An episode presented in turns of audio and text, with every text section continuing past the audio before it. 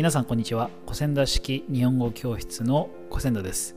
えーと、今日もですね、えー、日本語教育関連、まあ、日本語教師のになりたいという皆さんとか日本教師になっている皆さんのための内容ですね音声コンテンツで皆さんにお話ししていこうと思います。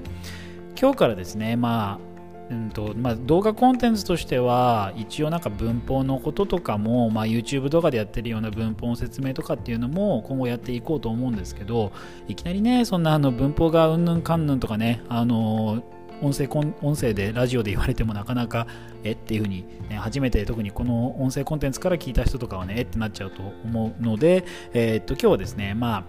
トピックとしていくつかに分けていこうと思うんですけど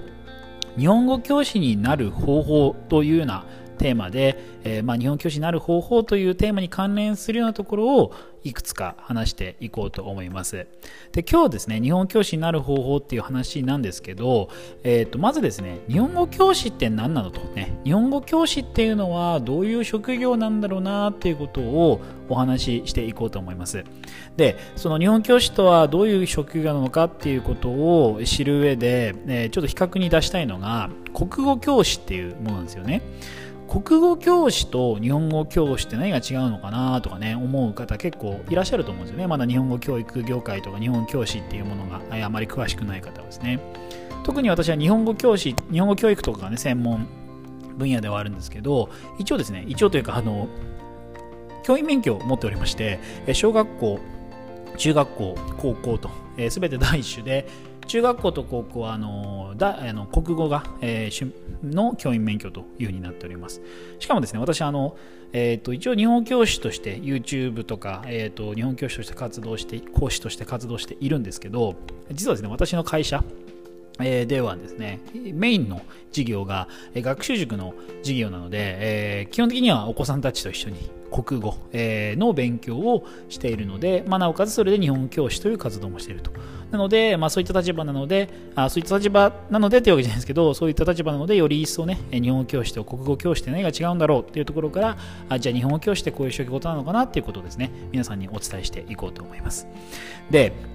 まあ、国語教師っていうとね、あのまあ、日本人というかね日本に住んでいた皆さんっていうのは国語教師って言われたら接したことが学校でね接したことがあると思いますので、えー、分かる想像がつくと思うんですけど、えー、さあ国語教師っていうとね、えー、日本教師と国語教師っていうと何が違うのか何が違うのかなっていうふうに、え、考えた場合、えー、と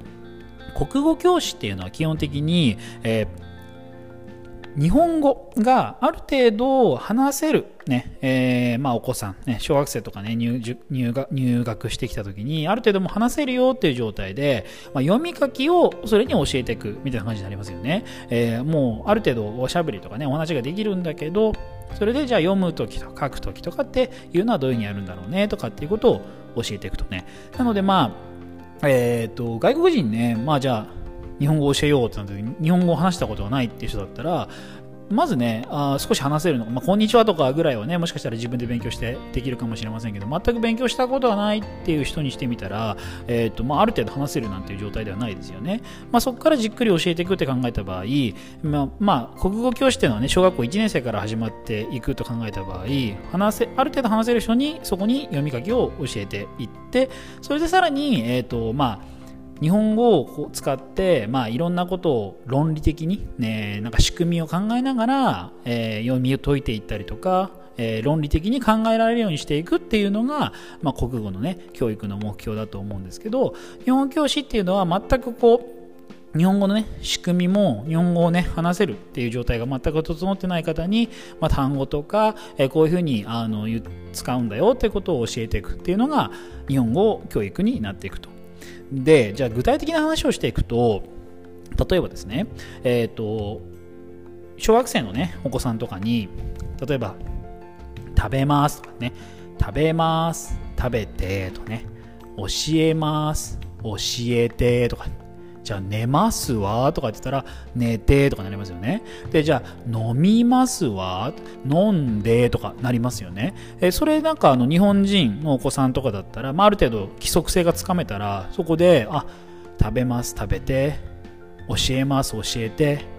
飲みます飲んでとかっていう風に分かると思うんですけどじゃあそれね今ねあの全く日本語を話したことがないっていう人にまああの規則性をつかんでもらおうと思って食べます食べてはい教えます教えて寝ます寝てとかって言ったら次飲みますって言ったらこれある程度パターンがあるなってもし読もうとした場合その流れでいくと飲みます飲みって？みたいな感じになる可能性がありますよね。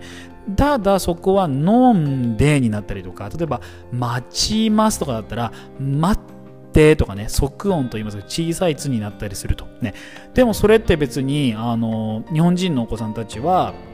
うになるよとか小さいつになるよとか教わったわけじゃないんですけどもうなんか習得していくとねいわゆる自分の第一言語とか母語として自然とこうなんかね習得していくっていうのが起きるんですけど外国語、えー、日本語をね外国語としてあの自分の第一言語とは別に勉強しようと思ったらそういうところをね規則があるんだある一定のルールがあってっていうふうにルールを覚えたりしてねあの学ばなくちゃいけないと。そういうルールを日本語教師っていうのは外国人の皆さんに伝えなくちゃいけないと。つまり日本人、えー、まあ、もしねその日本教師になりたいという方が日本人で第一言語え母語が日本語だった場合自分の第一言語自然と習得したものを、えー、ちょっとねあのあ規則性がある程度あるんだなっていうふうに客観的に見つめながら、えーと、分析して、えー、その日本語を勉強したいっていう方に伝えなくちゃいけないっていうことが起きるんですよね。なので、えー、そういった点においてねかなり違ってくる。特にまああと文法の仕組みも違うんですよね。先ほど言った食べますの食べてとか教えますの教えてとかね。飲みますの飲んでとかね手とかでとか出てきましたけどこれねあの手とかでがの意味は何かっていうと国語の方ね国語の方ではこれ接続助詞とかって言って、えー、例えば飲んでくださいとかね食べてくださいとかっていうふうに何かにつながっていくような形をの架け橋をしてくれてるのが手とかでですよね。だから接続助詞とかっていうふうに呼ばれて、えーと、それ一つで何かしらのねあの役割を持っているよとかっていうふうに分類していく分析していくんですけどもしこれね外国人の皆さんにこの手がね手が手がねとかっていうふうにあの一つの意味があって役割があってとかうんぬんかんぬんとか説明し始めるとね言いたいことはわかるんだけどなんかややこしくないですか？ややこしくてうんみたいなね。それよりも実は例えば食べます。食べてにすれば食べてくださいとか食べていますとかね。あとまあちょっと変かもしれませんけど食べてありますとかね。なんかあのそういったあのいろんな言い方につなぐことができる形になりますよね。つまりなので日本語教育では今の食べてとか教えてとかそういった形のことを別に手をねわざわざ分けることをしなくて手形とかでね手の形だよとかって言って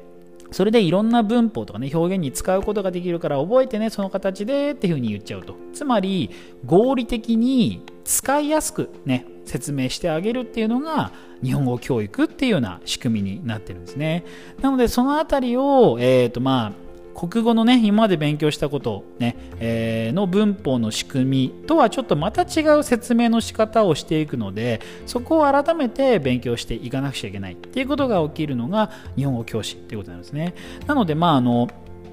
まあ面白いです。あの例えばその 私はと私がって何が違うの？とかっていうふうにやっぱり日本人をねあ日本語を勉強してるね皆さんは思ったりするので日本人はねやっぱり考えたこともないと思うんですよね。普段の生活の中であれ？みたいな。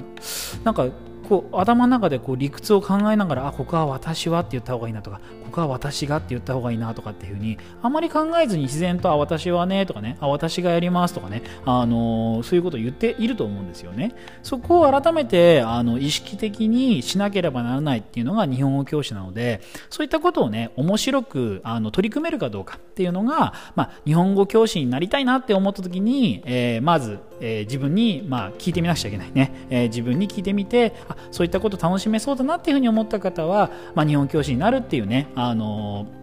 道を進んでいくのがいいかなっていうふうに思いますのでまず今日はですね日本語教師になる方法ということで国語教師との違いから日本語教師ってどんな職業なんだろうとかっていうことをちょっと簡単に、えー、話していきました、えー、この話をですね聞いて、えーと、あやっぱり興味あるなとかあどうなんだろうな。ちょっともうちょっと調べてみようかなって思う方ねいらっしゃると思うんですけど、えー、皆さんもねいろいろ、えー、適性とかね自分に合ってることを考えながら、えー、日本語教師を目指す道を考えていただけたらいいかなっていうふうに思います、えー、というわけで今日はですね日本教師になる方法ということでお話ししていきました、えー、また次回のこ、えー、小仙田式日本教室でお会いしましょう。